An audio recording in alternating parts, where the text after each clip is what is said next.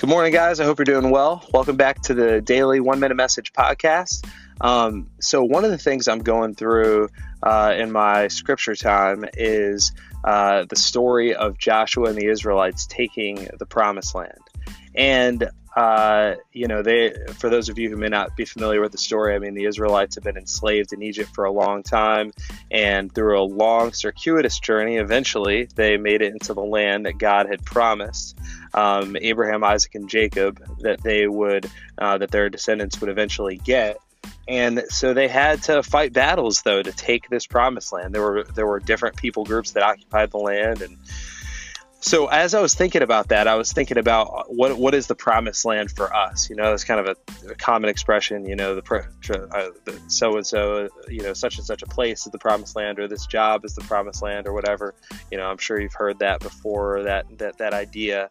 But for me, and what I think, you know, the New Testament gives us is that the new promised land, if you will, the real promised land, is getting our hearts back, is getting our souls back you know, one of my favorite things, quite honestly, about having a relationship with God is that um, is the growth that comes with that, and and that my soul slowly but surely is coming alive.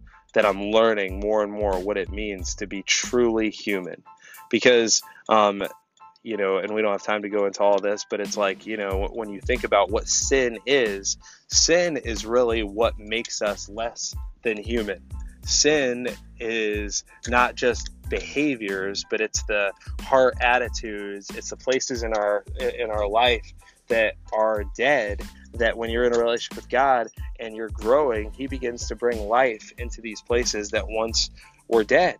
And so um, but it, it takes effort on our part you know, as we spend time with God daily, as we spend time in His Word, as we spend time in prayer, as we spend time in His people, as we spend time on some on different spiritual disciplines, God, you know, and and really pursue a relationship with God, we find that He does this work in our hearts. But we can't sit idly by and just hope that somehow this mysterious work will happen. So I would my encouragement to you is go after the promised land go after you know uh, a relationship with God where you are fully of fully alive. Um, there was a um, there's a guy Saint Irenaeus who said the glory of God is man fully alive.